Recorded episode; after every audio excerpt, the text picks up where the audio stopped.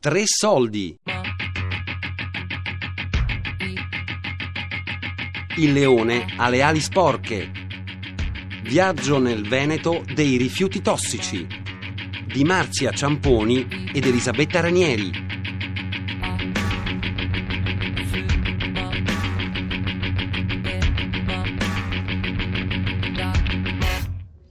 La segnaletica agli incroci in Veneto è demenziale. Invece dei nomi dei comuni, i cognomi delle ditte. Ogni incrocio 60 ditte. Prova a seguirne una, al terzo incrocio ciao va.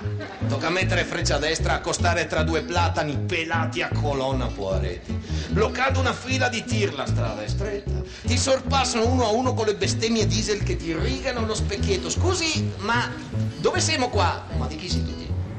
Non è qui. In una chiesa ci stava facendo andare, Adesso guarda. a sinistra. Prego, se possibile, fare inversione di marcia. Siamo sulla statale SS16, stiamo appena entrando a Permugna, che è il paese del Ruzzante. Tra 300 metri fare inversione di marcia. Faremo inversione di marcia e prima di fare inversione di marcia però vi raccontiamo che sulla sinistra ci sono i magazzini di stoccaggio di rifiuti tossici, già si vedono da qui e sono i magazzini della CNC. Prego, se possibile, fare inversione di marcia.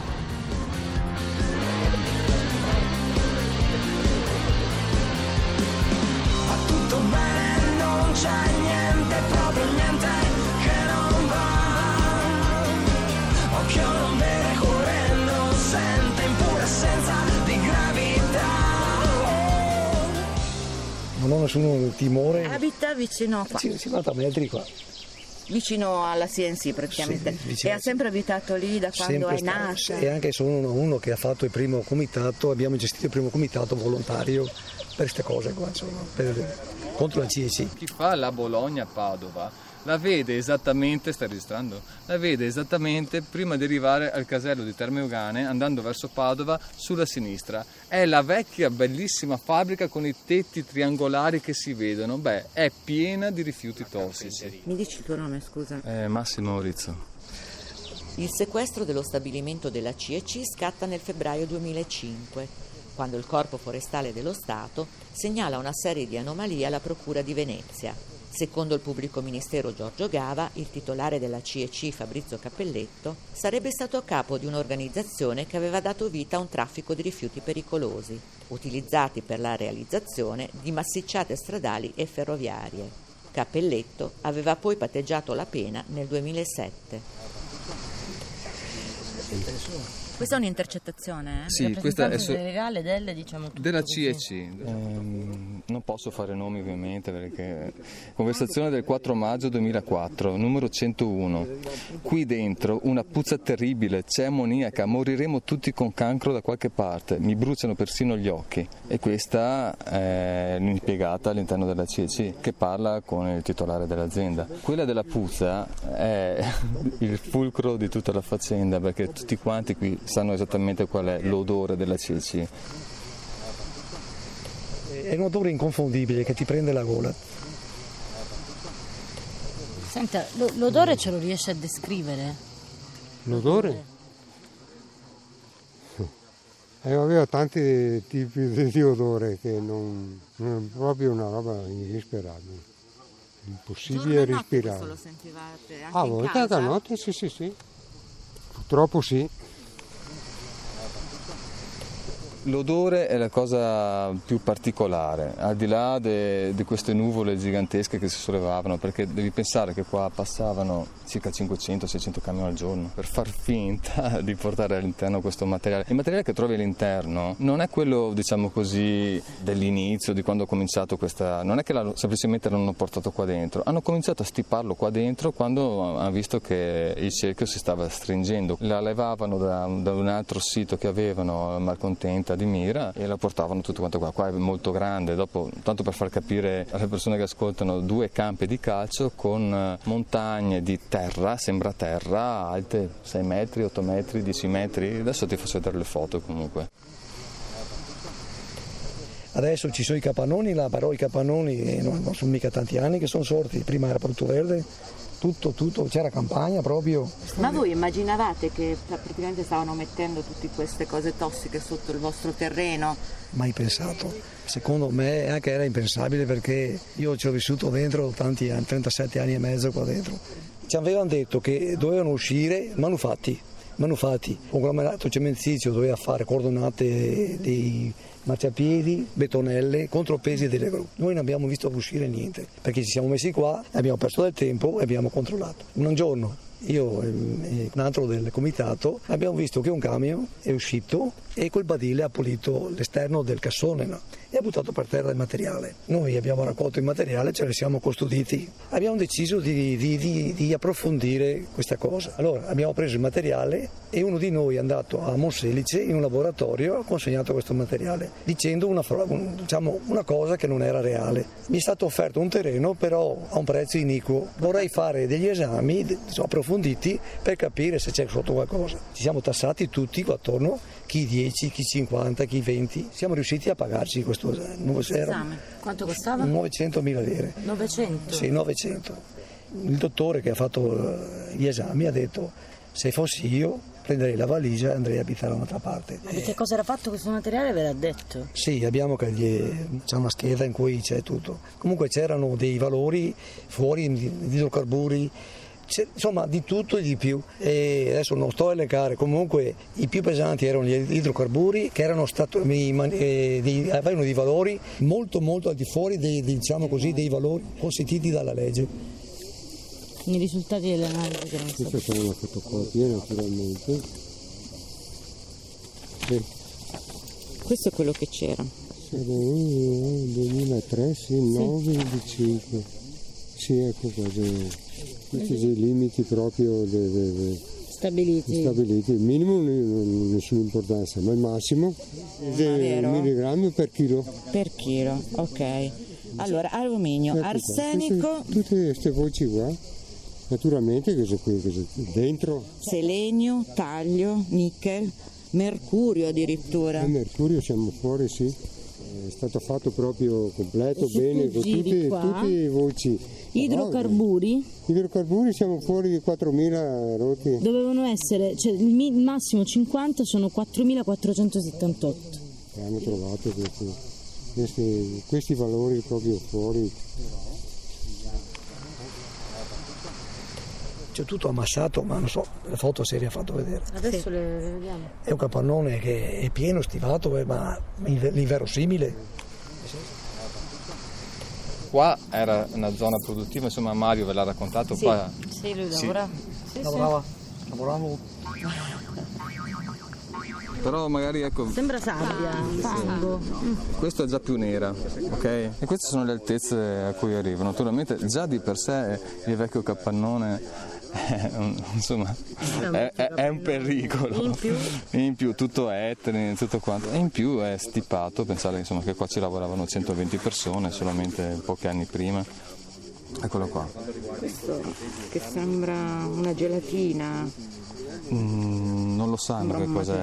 Eh. Sono talmente confusi tra di loro. Che non si riesce più a distinguere. Esatto. Un marker preciso, esatto, un marker preciso non, non riesce più a distinguere. Non è un materiale omogeneo, quindi, quindi, bisognerebbe separarlo e trattarlo in maniera differente in base alla composizione chimica. Però qui ormai si parla di separare del gran, cioè del, delle robe fuse, del micro. Esatto, sì, dei cumuli eterogenei mescolati premono talmente che si sta spaccando. Sembra quel, quel, film di fantascienza. sembra, sembra Blob. Blob, sì.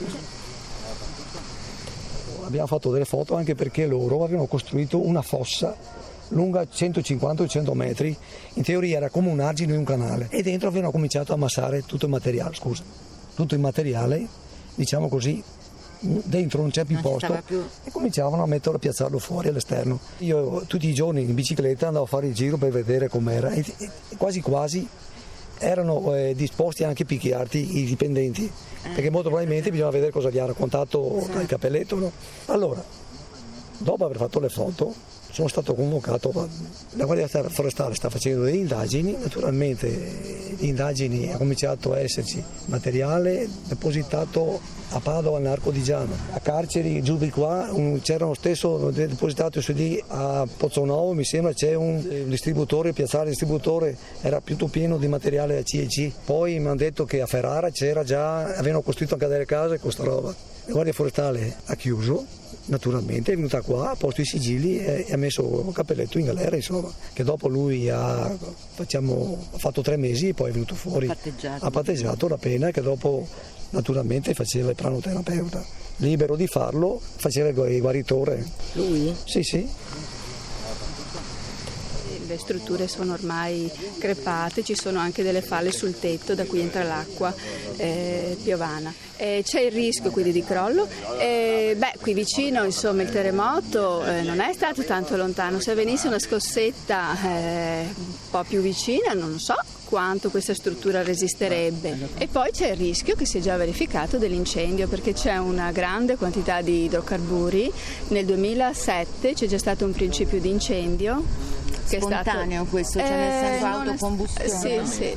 Mi vuoi dire il tuo nome? Chi sei? Così? Io sono Anna Chiara Capuzzo, abito a Due Carrare e faccio parte di un comitato spontaneo mh, che è sorto per occuparsi di, di questo problema, per spingere le amministrazioni, insomma chi di dovere, farsene a carico. farsene carico. Noi cerchiamo di coinvolgere le persone e ci riusciamo a fatica. Lo sforzo che, che abbiamo prodotto noi ha, ha- ha trovato anche dei risultati, ci sono dei soldi che dati dalla Regione Veneto. Li ok. dà il comune, la regione, insomma. Sì, in un una prima battuta è stata coinvolta anche la provincia perché giustamente non- un comune così piccolo come Pennumia non riesce a gestire Certo. questa cosa. Adesso si è coinvolto un, un ente eh, sovracomunale che è il bacino Padova 3 eh, che si occupa di raccolta di rifiuti e tra, tra le varie cose è anche abilitato per le bonifiche. E da pochi giorni c'è stata questa convenzione e, e la messa in sicurezza dell'area sarà fatta appunto dal bacino Padova 3 dopo non so se farà tutto lui eh, farà delle- avrà delle consulenze esterne probabilmente. Ultimamente siamo stati qui in regione, perché siamo andati qui in regione che sono stati stanziati 500.000 euro. Allora quei 500.000 euro ci, ci compriamo un paio di fazzoletti e ci soffiamo il naso, perché nel 2005 era- era stimato sui 12 milioni di disinquinare qui. Siamo nel 2013, sono passati 8 anni.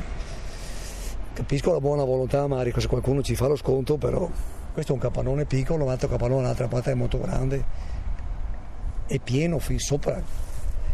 C'era una ruspa dentro che portava il materiale che se la vedi ti viene paura dentro vederla. Ecco, un'altra cosa, l'indomani di, di- di quando è successo, sembrava che subito dopo oppure nell'immediato ci fosse, eh, diciamo così, da parte del Dipartimento della Salute un'indagine che sarebbe fatta, portata negli anni per vedere che tipo di malattie Si poteva- potevano sorgere all'indomani di queste cose, perché la polvere che abbiamo respirato era una polvere che puntini, puntini, puntini, non si sa.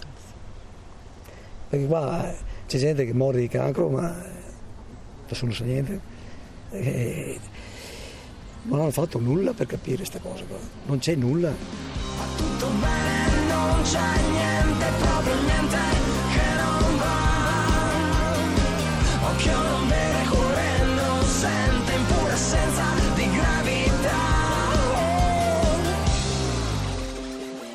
9 luglio 2013 iniziano i lavori della messa in sicurezza dello stabilimento CNC. C'è pure il cartello che indica i lavori in corso. La data di inizio, la fine della prima tranche, il 31 luglio 2014, e il costo, 700.000 euro. Ora, per completare la bonifica, si dovranno trovare altri 12 milioni di euro.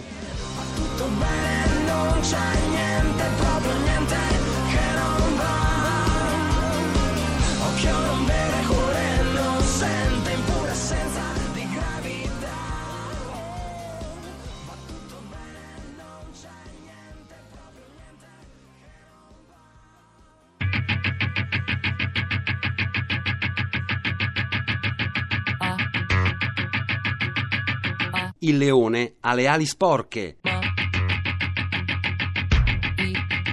Viaggio nel Veneto dei rifiuti tossici di Marzia Ciamponi ed Elisabetta Ranieri.